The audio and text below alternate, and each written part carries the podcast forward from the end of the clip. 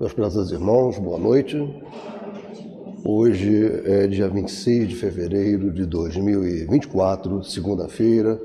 Estamos iniciando as atividades na Casa Espírita de Abel Sebastião de Almeida. Como sempre o fazemos, rogando a Deus, nosso Pai de infinito amor e bondade, a Jesus, nosso querido e amoroso Mestre, amigo incondicional de nossas almas, e a Maria de Nazaré, nossa Mãe Santíssima, que nos envolvam no manto de paz e de amor. Que nossa psicosfera esteja preparada para todas as atividades que se desenvolverão na noite de hoje. Bem, meus irmãos, é, antes de nós fazermos nossa página, leitura da nossa página preparatória, tão importante para a nossa psicosfera, para essa formação toda que o trabalho requer. Apesar de que nós devemos sempre ter em mente que quando nós entramos aqui na casa, o trabalho de ajuda já começou.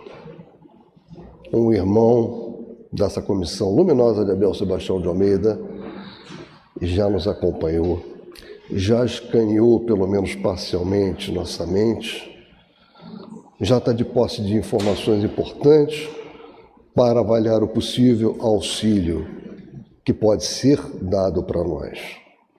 Então, nosso trabalho de ajuda já começou. Agora, meus irmãos, então, é, eu não quero roubar muito tempo da nossa palestrante, nossa convidada Silvia Almeida.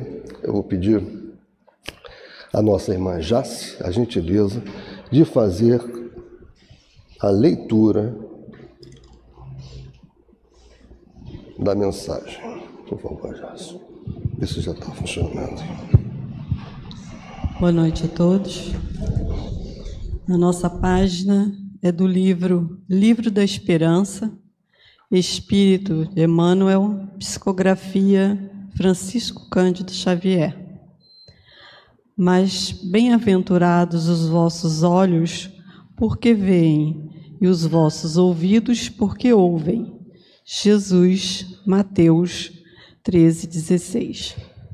Amai, pois, a vossa alma, porém, cuidai igualmente do vosso corpo, instrumento daquela.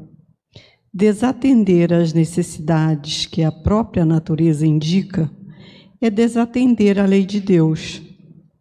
Não castigueis o corpo pelas faltas que o vosso livre-arbítrio o induziu a cometer e pelas quais ele é tão responsável quanto o cavalo mal dirigido pelos acidentes que causa. Capítulo 17, versículo 11. Teu corpo, tua bênção maior, auxilia-o com diligência para que ele te auxilie com segurança. Educa-o para que te apoie a educação necessária. Cabine de comando, consigues manejá-lo, expedindo ordens e sugestões que remodelam o pedaço de globo em que respiras. Escopro, burilas com ele a matéria densamente concentrada, a fim de convertê-la em amparo e alegria. Pena, Utiliza-te dele para gravar as concepções que te fulguram no cérebro, assimilando a inspiração das esferas superiores. Lira, podes tanger-lhe tanger-lhe as cordas do sentimento e compor a melodia verbal que se faça jubilosa renovação daqueles que te escutem. Santuário, Fazes dele o templo da emoção, aurindo forças para sonhar e construir ou formar o jardim da família, em que situas os filhos do coração. Teu corpo, tua bênção maior. A quem o acuse pelo golpe da criminalidade ou pela demência do vício, como se o carro obediente devesse pagar pela embriaguez ou pelos disparates do condutor. E existem ainda aqueles que o declaram culpado pelos assaltos da calúnia e pelas calamidades da cólera, qual se o telefone fosse responsável pela malícia e pelos desequilíbrios do, dos que ele menosprezam e injúria, injuriam a utilidade. Considera que o corpo te retrata a inteligência em desenvolvimento no planeta. Inteligência que, no seio da terra, é semelhante ao filho em promissora menoridade no colo maternal para que lhe percebas a grandeza na posição de instrumento vivo do teu progresso e elevação, basta observes nele a tua própria condição de estrela nasciturna, mas ainda cativa, com duas pontas na forma de pés, transitoriamente aprisionadas ao chão do mundo, duas hastes preciosas no feitio de braços para o trabalho e uma antena em que a luz do pensamento chameja, vitoriosa, na estrela da fronte, magnificamente erguida a majestade dos céus. Boa palestra para todos nós. Obrigado.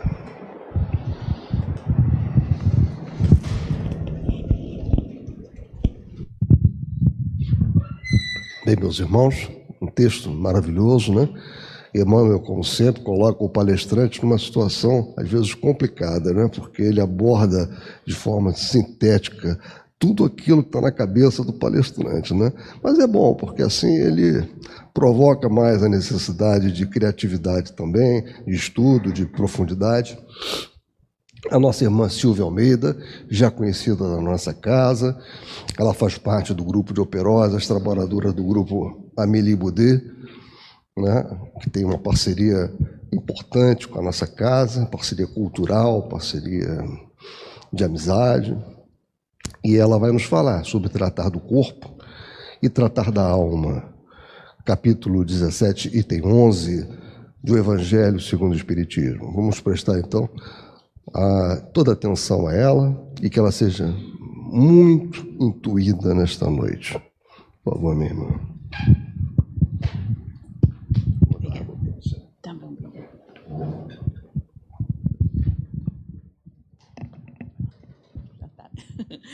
Bem, boa noite, minhas irmãs e meus irmãos. É um prazer enorme estar com vocês aqui mais uma vez, né? Conforme o nosso irmão falou, eu acho, não sei se está dando para ver bem, se a gente pode diminuir aqui para vocês verem melhor. Eu acho que vai diminuir um pouquinho, vai ficar melhor.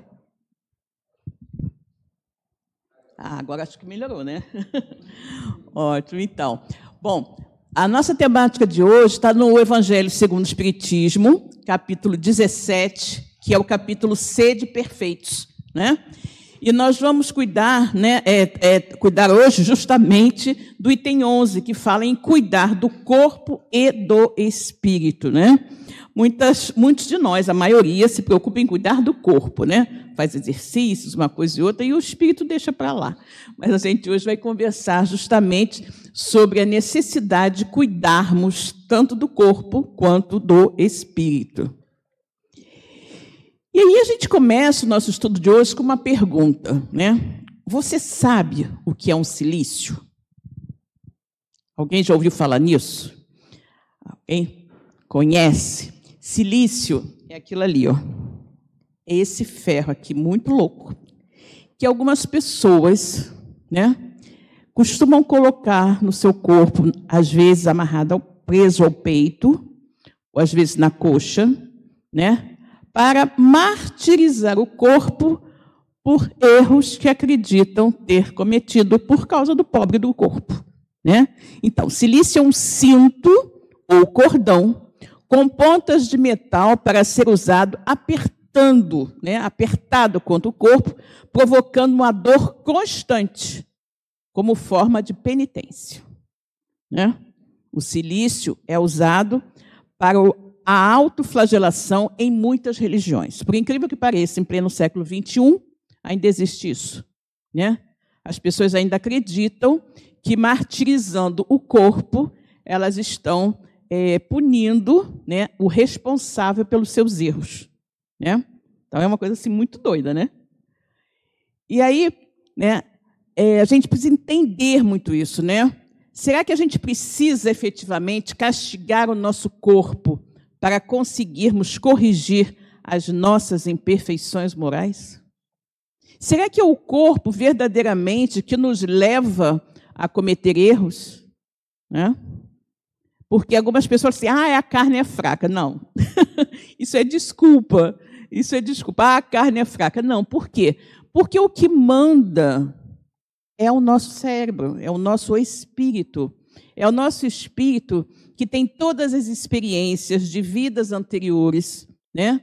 que sabe o que é certo e o que é errado, e que sabe daquilo que ele gosta, daquilo que ele não gosta, e sabe dos seus vícios, das suas más tendências, e mesmo assim, muitas vezes fala: Ah, isso eu vou deixar para a próxima. Nessa ainda não vou corrigir, não. Né? A gente ouve muito isso dos espíritas. Não, essa eu vou deixar para a próxima, próxima encarnação. Não preciso corrigir, não. Só que as pessoas, às vezes, atribuem, não, mas eu sou assim mesmo, pavio curto, porque eu sou um cara fortão, entendeu? Eu sou grandão, eu tenho esse tamanhão todo, por isso que eu sou assim meio estouradão. Né? Como se o tamanho, o corpo físico, desse a alguém violência ou mansuetude. Nós podemos encontrar, né, acredito que todos conheçam, pessoas às vezes bem franzinas, mas que são briguentas à beça, né? São magrinho, magrinhos, miudinhos, franzinos, mas adoram criar uma confusão. E existem aqueles também que têm um, um corpanzil enorme e que são pessoas extremamente tranquilas, serenas, né? pessoas, como se diz, de boa paz, que não gostam de tumulto, de confusão. Então é óbvio que não é o corpo, né, que nos leva a fazer coisas menos felizes.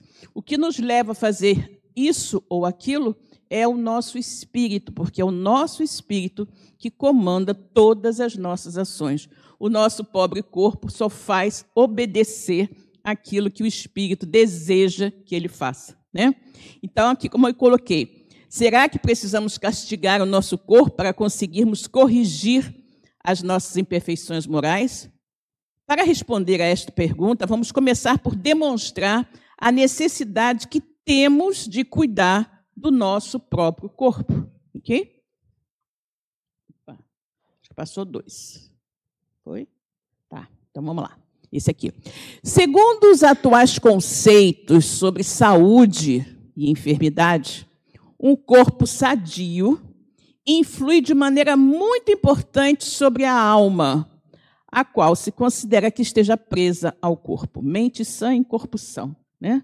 Aquela coisa. Corpo são, espírito são. Na verdade, quando a gente fala, né, que um corpo sadio influi de maneira muito importante sobre a alma, né? a qual está presa o corpo, na verdade, eu diria que é quase que meio o contrário, né, se a gente for analisar bem. As doenças, elas não, não vêm de fora para dentro. Elas eclodem de dentro para fora. Né? De dentro para fora. É o nosso comportamento que faz com que as doenças se manifestem. Nós podemos muitas vezes viver anos e anos com determinadas bactérias no corpo, né? algum microbinho lá, que não eclodiria numa doença se nós não criássemos as condições favoráveis para isso. Né? Então, nós vamos pensar naqueles casos, quem já leu o livro Nosso Lar, vai lembrar de André Luiz, né? que passou aquele período lá no umbral, aquela coisa toda, e quando ele finalmente foi né, socorrido e levado para nosso lar, foi consultado por um médico, e o médico falou assim para ele: deixa estar aqui antes, o tempo que ele permaneceu lá no umbral, ele ficava só ouvindo aquelas acusações, suicida, suicida, e ele ficava muito aborrecido, porque ele, segundo ele, não havia sido suicida de jeito nenhum. Né? Ele havia tido um problema no estômago e desencarnou. Acredito que tenha sido um câncer de estômago que ele teve, né? Ou uma úlcera muito violenta, alguma coisa assim. E aí, quando ele chega em nosso lar, está lá socorrido, feliz da vida, vem o médico, examina e fala assim: pena que tenha chegado aqui pelo suicídio. Aí ele fica indignado, né? que os outros no umbral tivessem dito para ele que ele chegou pelo suicídio, ele até aceitava, né? não gostava. Mas ali, dizerem para ele que ele havia chegado pelo suicídio, aí não. Aí ele reclama. Mas acontece que sim, é o que a gente chama de suicídio involuntário. É quando o nosso comportamento cria problemas para o nosso corpo, né? A nossa maneira de ser. Se eu sou uma pessoa rancorosa, uma pessoa melindrosa, uma pessoa é, orgulhosa, arrogante, se eu cultivo sentimentos menos felizes, esses sentimentos menos felizes, eles são originários de onde? Do meu espírito. E não do meu corpo, do meu espírito.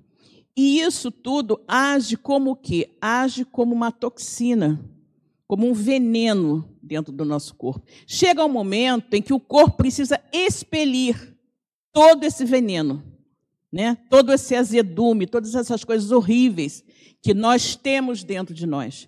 E a maneira de expelir esse, essas coisas horríveis que nós temos, né? orgulho, vaidade, ciúme, né? maledicência, tudo isso, isso vai ser expelido, não é? Através de uma doença, de um mal qualquer que vai se apresentar no nosso corpo.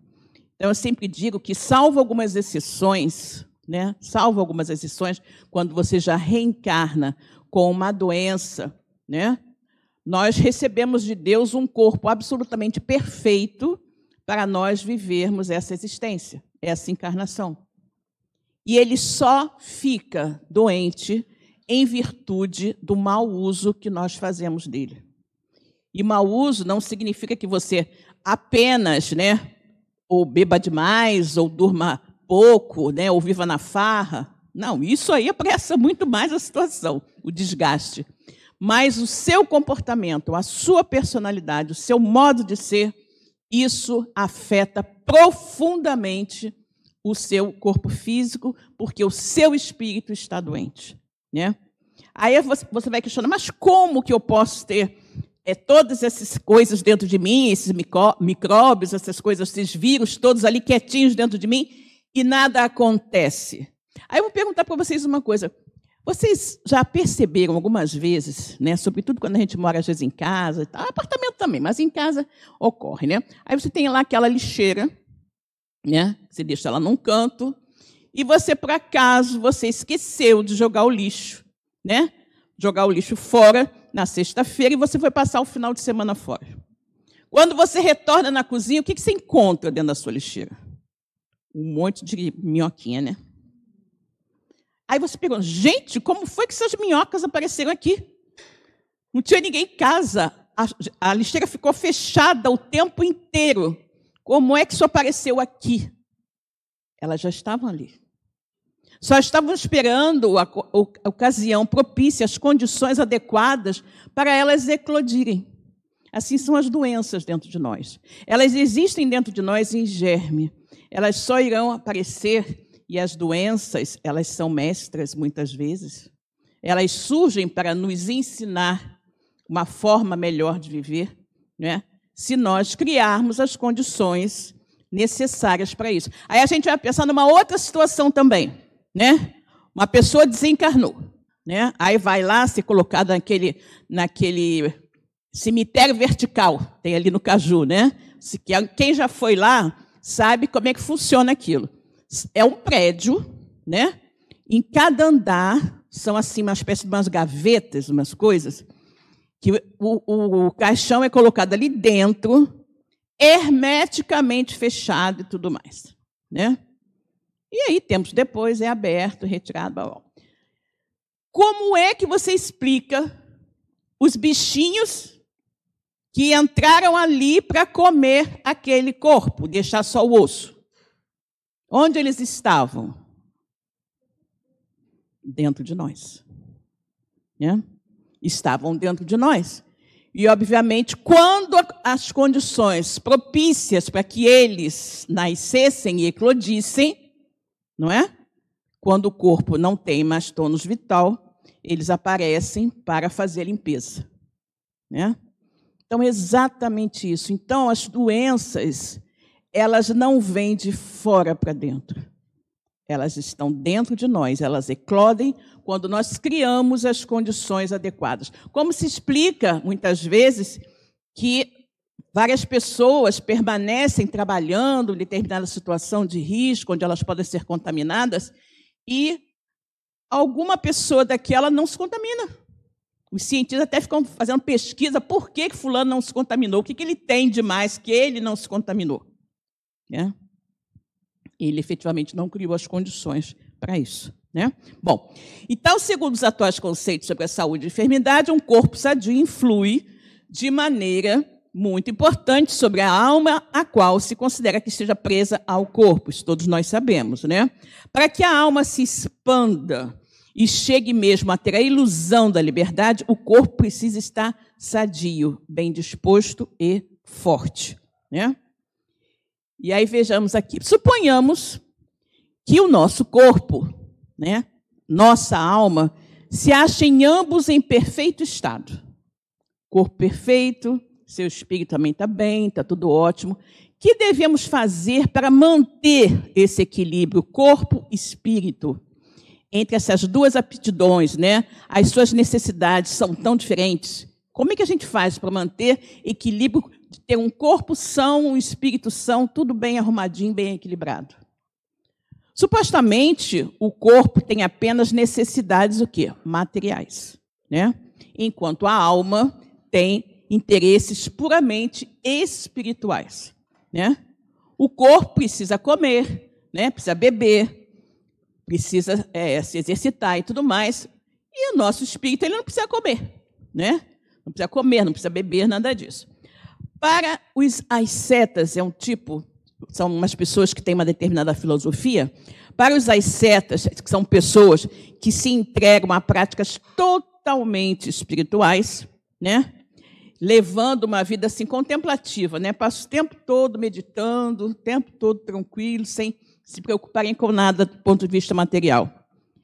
É, ficam inclusive afastados, né, de todos os prazeres materiais. Seria necessário ignorar os sentidos grosseiros do corpo, ou seja, para eles, os ascetas, eles não querem saber de nada do corpo, né? Os sentidos grosseiros eles se desligam, né?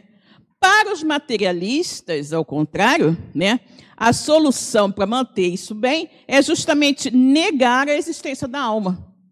Se eu digo, ah, tem nada de alma, nada disso não, eu tenho mais é que manter o meu corpo sadio, com boa alimentação, bons exercícios, tudo mais. Aí eu vou contar para vocês um caso muito interessante que aconteceu comigo, né? E aí, só para concluir aqui, diz: duas violências quase tão insensatas uma como a outra. Ou seja, achar que você não tem que cuidar do lado material do seu corpo e achar que você não tem que cuidar do lado espiritual da sua alma é um erro. As duas posições são erradas. Nós temos que cuidar dos dois. E aí eu vou contar para vocês um caso que eu peguei um táxi e aí, conversando assim com o taxista e tal, né? Ele começou a falar para mim negócio de saúde, não sei o quê, não sei o que lá. E ele disse: a senhora vê, né? Eu sou um homem que faço exercício, sempre fiz exercício, me alimento bem, não fumo, não bebo, né? Estou sempre cuidando da minha saúde, né? E agora me apareceu um câncer.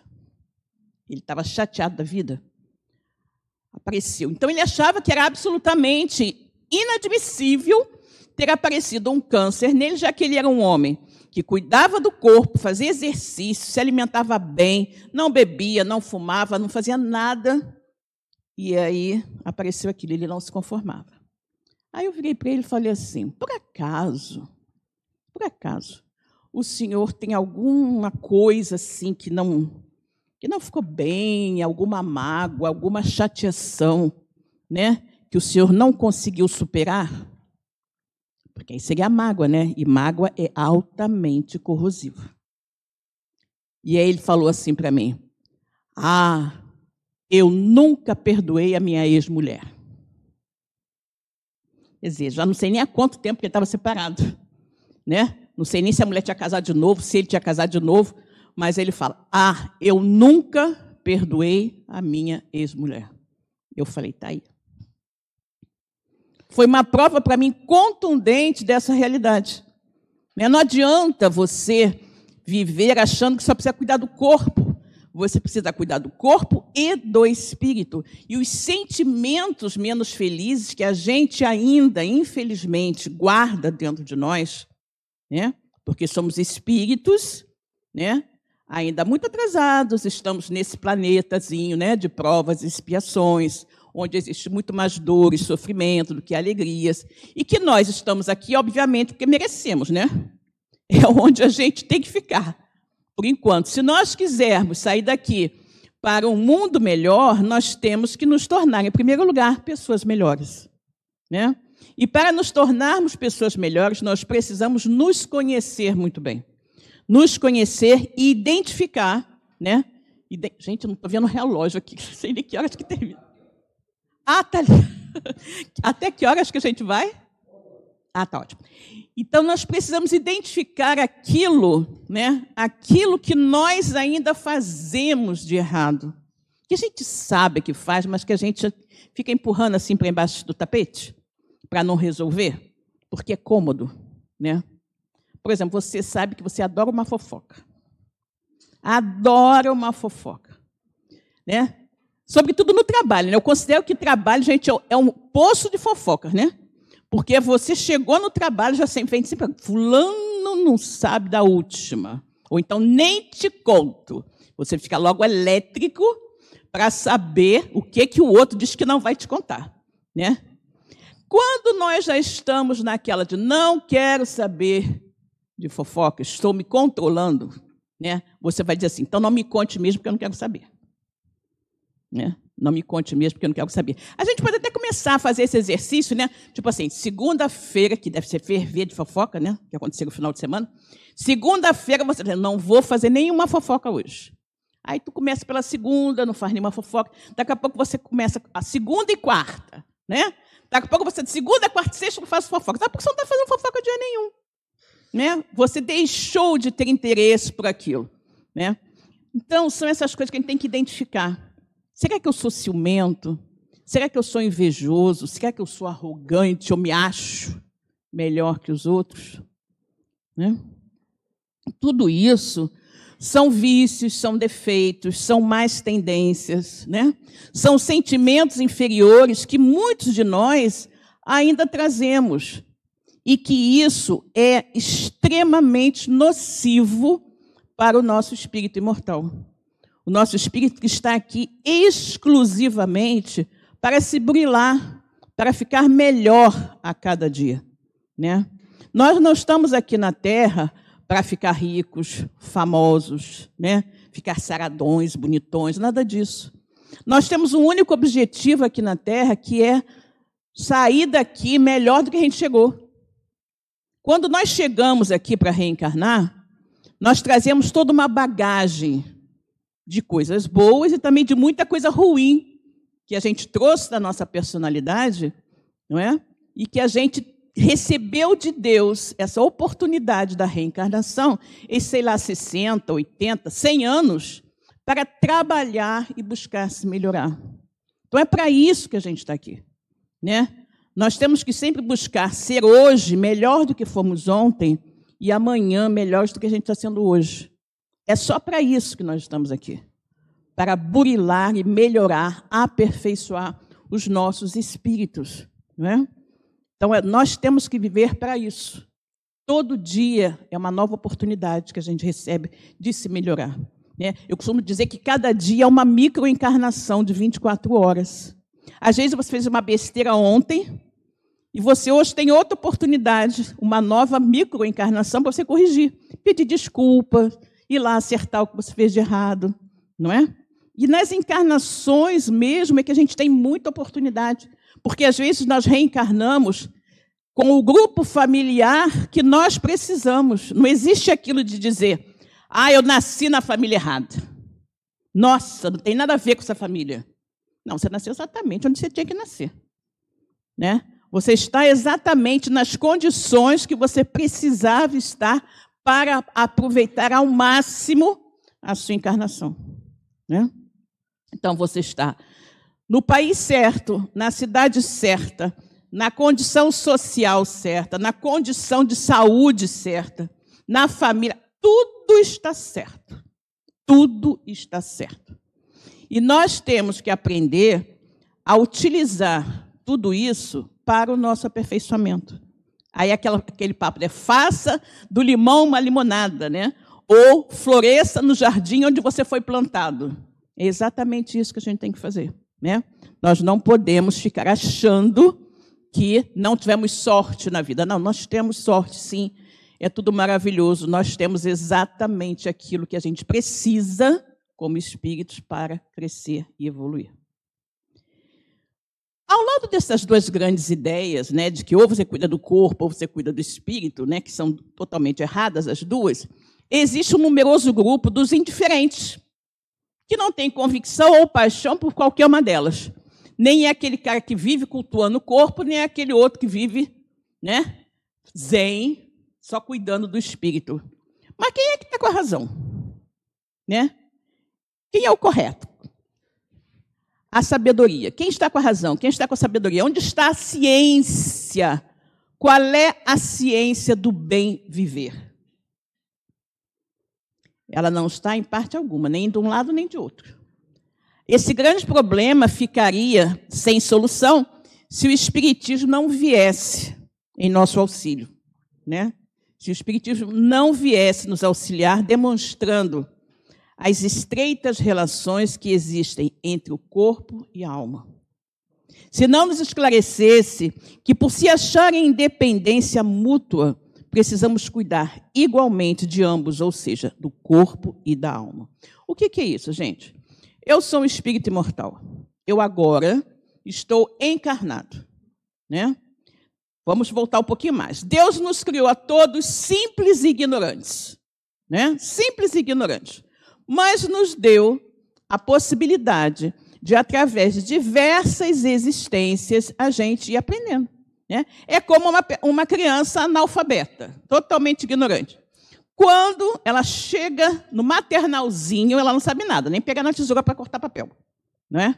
Então, ela vai ter a oportunidade de ir para o maternal. Aí ela aprende aquelas coisas do maternal. Né? Depois ela vai para o primeiro ano, depois para o segundo, e vai, vai, vai, vai. A cada ano ela vai aprendendo um pouco mais. Assim somos nós. A cada encarnação, nós aprendemos um pouco mais, nós crescemos um pouco mais.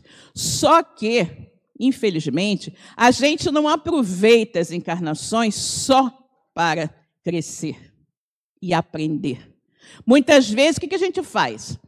A gente está nessa escola, né, porque aqui a Terra é uma grande escola, nós somos aqui estudantes. A gente está aqui na escola, mas a gente só quer saber do material escolar. Né? Aprender mesmo a matéria, aprender, adquirir conhecimentos, a gente não quer. A gente só quer saber do material escolar, ou seja, daquilo que nós temos para usando aqueles, aquelas situações todas, a gente conseguir aprender e crescer. O que é o material escolar? Tua família, né? Tua condição social, a sua conta bancária, as suas oportunidades, tudo isso é material escolar. E as pessoas querem o quê? Querem cada vez mais ter mais e mais material escolar. Não, eu quero ter um carrão do ano. Eu quero ter um apartamento assim assim. Eu quero viajar para lá e para cá. Né? Eu quero ter roupas maravilhosas. Isso tudo, gente, é como se fosse na escola material escolar. Então, você fica muito preocupado em ter e esquece de ser. Você fica muito preocupado em adquirir bens materiais e esquece que você não está aqui para isso. Você está aqui para aperfeiçoar o seu espírito. E aí o que acontece? Quando você retorna para o plano espiritual, você vai ver que você desperdiçou, né? 60, 80, 100 anos só comprando material escolar e não aprendeu nada. Não aprendeu nada. Já imaginou uma situação em que você, sua empresa, te manda para fazer um curso de especialização na Inglaterra? Aí, quando você chega lá na Inglaterra, tem um ano lá para se especializar. Quando você chega na Inglaterra, Você, nossa, mas aqui é muito legal, muito divertido. Você se diverte de todas as maneiras, faz tudo que você acha maravilhoso e se dedicar a aprender mesmo no curso, você dorme no curso, você né, falta e tal. Aí quando você volta, você vai ter que voltar, né? Você vai ter que voltar. E esse retorno nosso é no momento que a gente desencarna e volta ao plano espiritual. E aí chega lá, e aí? Como é que foi? Aprendeu? O que você fez? Desse um ano que você passou lá na Inglaterra se especializando. Aí o cara com cara de tacho, né? Não fez nada, não resolveu nada. Assim somos nós. Às vezes, o nosso planejamento reencarnatório é para que a gente possa justamente se acertar com aquele espírito com quem a gente não cruza muito bem. Aquele espírito que foi nosso inimigo, né? Que fez alguma coisa contra nós, ou que nós fizemos alguma coisa contra ele, a gente não sabe. Mas numa vida anterior vocês eram muito inimigos. E aí o que, que Deus faz? Bom, então vocês precisam acertar isso, porque ninguém nasceu para se odiar.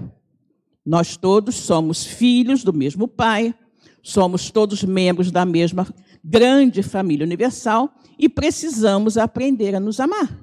E se vocês se odeiam, isso está errado. Vocês precisam aprender a se amar. Então, eu vou colocar vocês numa situação em que, normalmente, essas pessoas que renascem nessa condição, elas se amam. Aí traz, você vem como filha daquela mulher que você odiava numa outra existência. Filha daquela mulher que você odiava na outra existência. E aí você fica pensando assim: você não se dá com sua mãe. Você vive batendo de frente com a sua mãe, né? Ou com seu pai, ou com seu irmão, com qualquer pessoa da sua família, do seu próximo, mais próximo, que é a sua família, e que você não suporta. Não suporta. Eu conheci uma moça que dizia assim: Eu não suporto meu irmão, não consigo ouvir a voz dele. Gente, que coisa tão estranha. Se vocês tiverem algum caso desse na vida de vocês, pensem que é justamente com esta pessoa que você precisa aprender a viver. É justamente dessa pessoa, essa pessoa que você precisa aprender a amar. Porque senão você teria vindo com ela como irmão, como mãe, como pai, para quê? Por acaso Deus erra no seu planejamento? Alguém aqui acredita que Deus erre? Claro que não. Tudo que Deus faz está certo. Tudo que acontece na nossa vida está certo. Por quê? Deus é a inteligência suprema. Pergunta número um do livro dos Espíritos: que é Deus? Deus é a inteligência suprema, causa primária de todas as coisas. Ou seja, não tem nada nem ninguém mais inteligente que Deus. Então ele sabe tudo, mais que todo mundo, e ele é a causa primária de todas as coisas. Ou seja, tudo acontece porque Deus permite.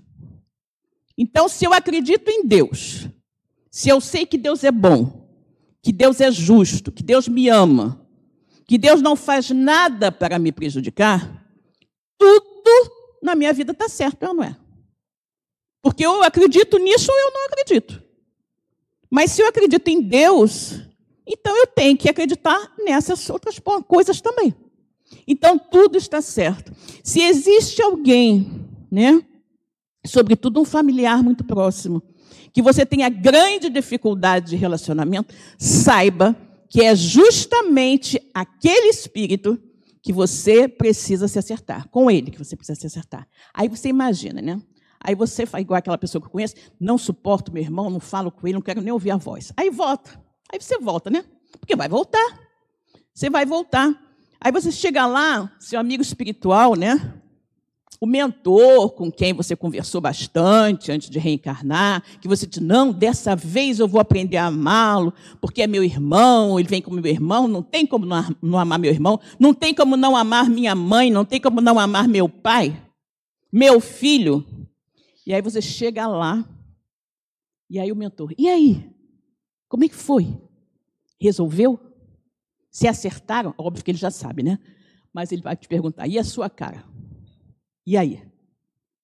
Existem situações em que espíritos renitentes passam diversas encarnações para acertar esse tipo de coisa. Para acertar. E aí, quando você não acerta, teve várias e várias oportunidades, aí acabou ocorrendo o que a gente chama de medida drástica. O que é medida drástica? É algo que você vai ter que enfrentar de qualquer maneira, né? E a gente tem uma outra explicação para outros fenômenos que acontecem por aí, né? Ou seja, você veio como irmão, ou como mãe e filho, né? Irmão, não deu certo. Não se topavam. Aí vocês vêm bem mais próximos, né? Vocês vêm como irmãos gêmeos. Também é aquele gêmeo, porque normalmente gêmeo é um agarrado com o outro mesmo, né? São super ligados, pensam a mesma coisa, que um, às vezes um sente uma coisa, outro também sente, muito assim, né? São, brincam muito, de fingido que daqueles que são idênticos, então, né? Gostam de brincar, fazendo um passar pelo outro e tal, são muito unidos. Mas mesmo os gêmeos, vocês se detestam. Se detestam. E aí, você chega lá de novo, de novo, vocês aqui não resolveram ainda essa história? Então tá bom. Vocês agora vão passar por uma medida drástica. Qual é? Vocês vão nascer agarrados, sem chance de separar o corpo. Então vocês vão ter que viver eternamente colados um ao lado do outro e dependendo um do outro. Existem casos assim. Eu sei de um caso de duas meninas nos Estados Unidos, que elas são duas cabeças, né? Um, um tronco mais largo, dois braços e duas pernas. Só que metade é a cabeça da direita que coordena e metade é a cabeça da esquerda que coordena. Então, até mesmo para andar, elas precisam estar de acordo. Para andar, elas precisam estar de acordo. Né? Isso é o que a gente chama medida drástica. Então, como a gente sabe que acontece, né? é bom que a gente pense nisso. Né? Graças a Deus, a doutrina espírita nos explica muita coisa, nos mostra tudo, e a gente pense: nossa, se eu não quero passar por uma medida drástica, é melhor eu resolver logo o meu problema de uma vez. Não é? Porque aí alguém vai dizer assim: puxa, mas eu faço a minha parte, eu quero ficar de bem, viver bem com meu irmão, mas ele não quer saber. Tudo bem, você fez a sua parte. Se você fez a sua parte, com todo o coração, você fez aquilo que você sempre, é, que você se esforçou ao máximo para viver bem com essa pessoa, e ela não quer, tudo bem, você fez a sua parte. Quem irá responder efetivamente será ele porque não cumpriu aquilo que devia cumprir. Entendeu? Mas é muito importante que a gente pense nisso tudo. Né? São muitas coisas que vão é, se ligando e que a gente vai entendendo através da doutrina espírita por que, elas acontecem. Né? Então ele continua, né? Se a doutrina espírita não nos esclarecesse que por se acharem em dependência mútua precisamos cuidar igualmente de ambos, ou seja, do corpo e da alma, a gente continuaria cuidando só do corpo, deixando a alma, né? Temos que cuidar dos dois.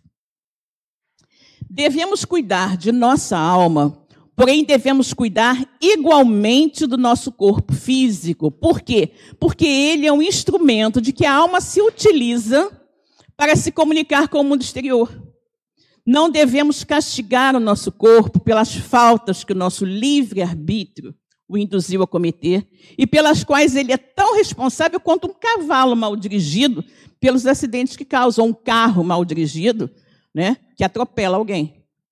O que acontece, gente, é que para vivermos essa experiência aqui na matéria, me reconciliar com o meu irmão, corrigir coisas que eu tenha feito de errado em outra vida, eu preciso de um corpo. Porque sem o corpo eu não vou conseguir fazer nada. O espírito sozinho, sem um corpo de carne, ele não consegue agir entre as pessoas para corrigir os malfeitos que ele fez em vida anterior.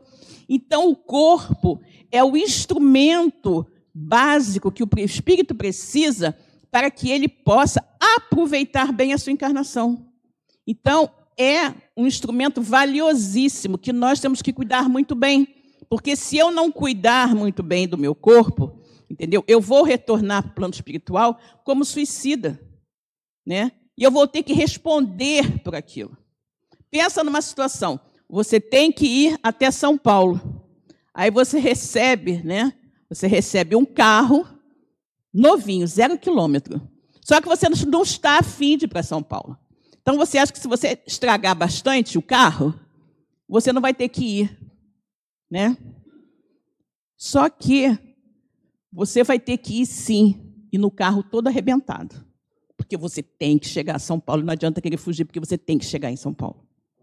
É o que ocorre, infelizmente, com as pessoas que têm ideação suicida, né?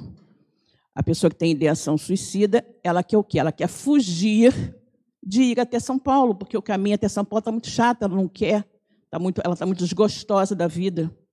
Né? Então, ela acha que destruindo o carro, que ela teria que usar até São Paulo, ela não vai ter que ir a São Paulo.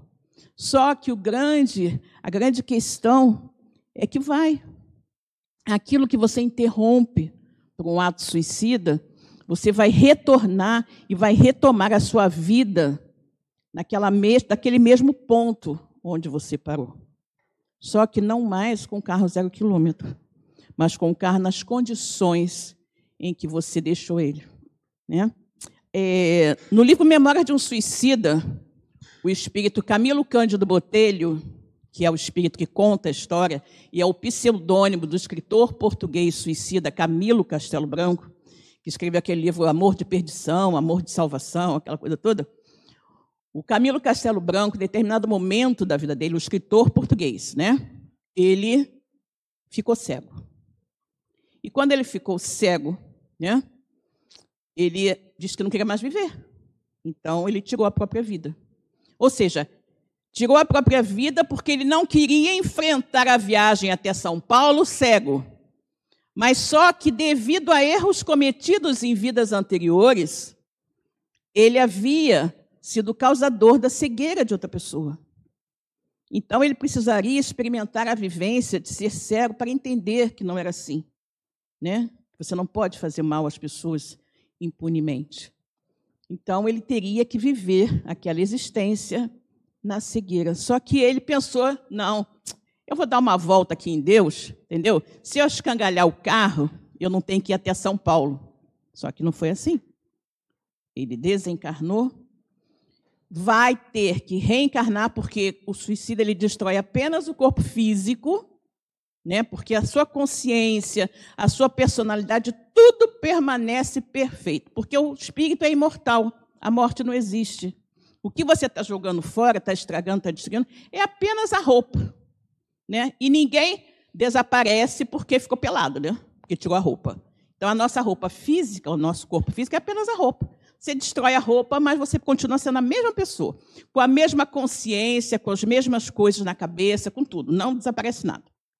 E aí o que acontece? Depois de muitos problemas que ele passa, quem tiver curiosidade, pega esse livro, deve ter aqui na biblioteca para ler, né? Ele vai reencarnar. E ele, e ele fica sabendo por quê que ele tinha que passar por aquela experiência de ficar cego. Porque ele cometeu atrocidades terríveis numa vida anterior. Né? Então ele pensou, quando ele ficou cego, ele pensou: não, eu destruo a minha vida, morro, está tudo bem, não vou ter que ficar viver cego. Só que não, né? Só que não. Porque ele foi, passou todos os problemas no plano espiritual devido a ser suicida e vai retornar e vai ficar cego de novo. Na próxima encarnação dele, ele vai ficar cego de novo, porque ele tem que experienciar aquilo. Então não adianta fugir, gente. Não adianta fugir. É igual o cara que foge da cadeia, depois é pego de volta. A pena fica maior, não fica? Então é melhor cumprir logo o que você tem que cumprir, da melhor forma possível, e vamos que vamos. Né? Então é isso que fala. Então a gente tem que cuidar do nosso corpo, porque ele é um instrumento maravilhoso que Deus nos dá para a gente fazer agora a coisa certa. Então a gente tem que cuidar muito bem dele, porque é com esse corpo que a gente vai conseguir superar todas as dificuldades, que a gente vai passar por todos os desafios da vida, né? Para que a gente possa, quando chegar a retornar ao plano espiritual, a gente possa retornar e dizer: puxa vida, dessa vez eu consegui. Dessa vez eu consegui é, gostar do meu irmão, desse irmão aqui, desse espírito com quem eu não me dava bem. Dessa vez eu consegui não ser uma pessoa desonesta. Dessa vez eu consegui não prejudicar ninguém com as minhas fofocas. Né? É o que a gente chama de espírito completista. É aquele espírito que, quando retorna para o plano espiritual, tudo que estava previsto para ele fazer naquela existência, ele conseguiu fazer. Né? Infelizmente, são poucos os espíritos completistas, né? Infelizmente são poucos. E aí a gente vai continuar de novo com aquela história, né? Martirizar o corpo adianta alguma coisa, né? Por acaso, se martirizarmos o nosso corpo, isso aqui é uma foto, né, de uma, opa, é uma foto de uma religião, não sei se é na Ásia, onde é que é, que as pessoas costumam fazer isso. Elas saem pela rua se chicoteando, se flagelando, né, como uma espécie de penitência. Então, por acaso, se martirizarmos o nosso corpo, deixaremos de ser egoístas? Né? Se você, de repente, você é fofoqueira, adora falar mal da vida alheia, se você, de repente, espetar a sua língua com alguma com um alfinete, qualquer coisa, você vai deixar de ser fofoqueira só porque você fez isso? Não. Você vai ter uma língua doendo, né? mas vai, vai, vai continuar sendo fofoqueira do mesmo jeito, porque não é a língua que faz você ser fofoqueira, é você mesmo, é a sua personalidade. É o seu espírito que adora falar mal da vida alheia.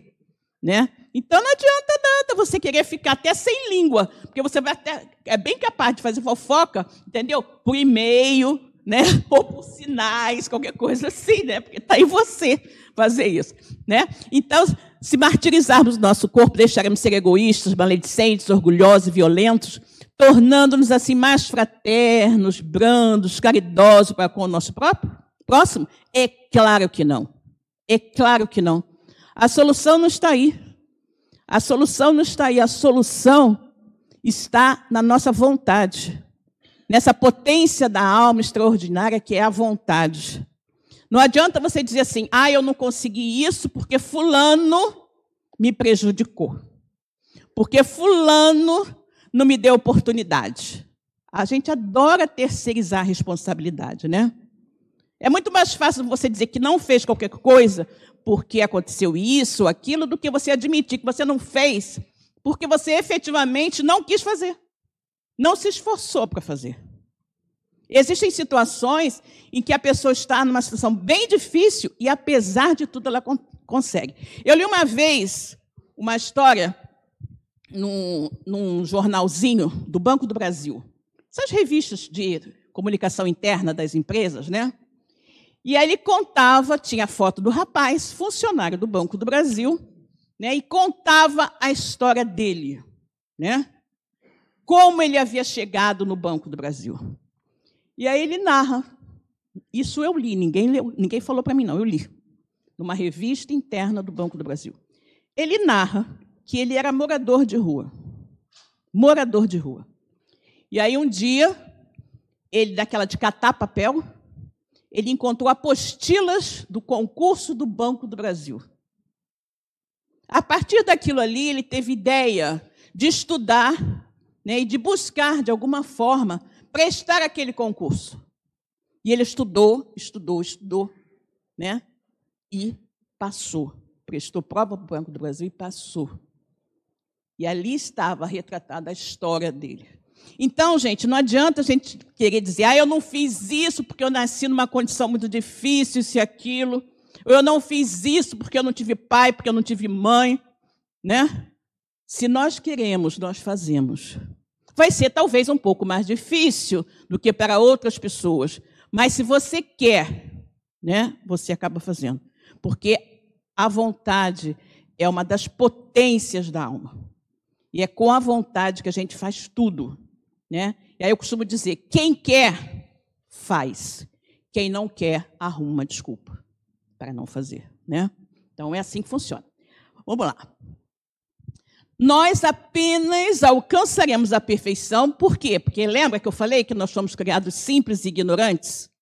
Mas somos espíritos perfectíveis, ou seja, Deus colocou dentro de nós todas as condições de nós sermos um espírito puro. Um dia, gente, todo mundo que está aqui vai ser anjo da guarda de alguém. Só para ver o que é bom, né? Porque, coitado do anjo da guarda, fala pra caramba, para a gente não fazer as besteiras, e a gente, mesmo assim, muitas vezes faz, né? Então, um dia a gente vai ser anjo da guarda também, para ver como é bom. Então, todo mundo aqui um dia vai chegar num nível evolutivo que vai ser anjo da guarda de alguém. E depois ainda vai subir mais na escala evolutiva dos espíritos, até atingir a perfeição relativa, né? porque perfeito só Deus, e chegar ao nível de espírito puro. Nós fomos criados por Deus simples e ignorantes, mas perfectíveis. a pessoa que você possa imaginar hoje, a pior pessoa, o maior criminoso que pode existir, um dia ele será um espírito puro. Porque ele vai evoluir né, e vai chegar lá. Agora, o tempo que ele vai levar, ninguém sabe.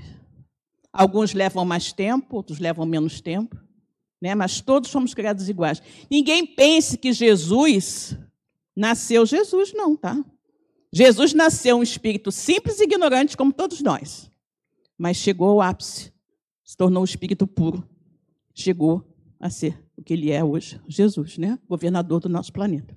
Então, nós apenas alcançaremos a perfeição relativa, a que todos os homens podem e devem aspirar, pela nossa firme vontade de sermos pessoas melhores. Eu tenho que querer ser realmente uma pessoa melhor do que eu sou hoje. Pelas reformas morais que nós imprimirmos ao nosso espírito, pela mudança que eu colocar no meu espírito.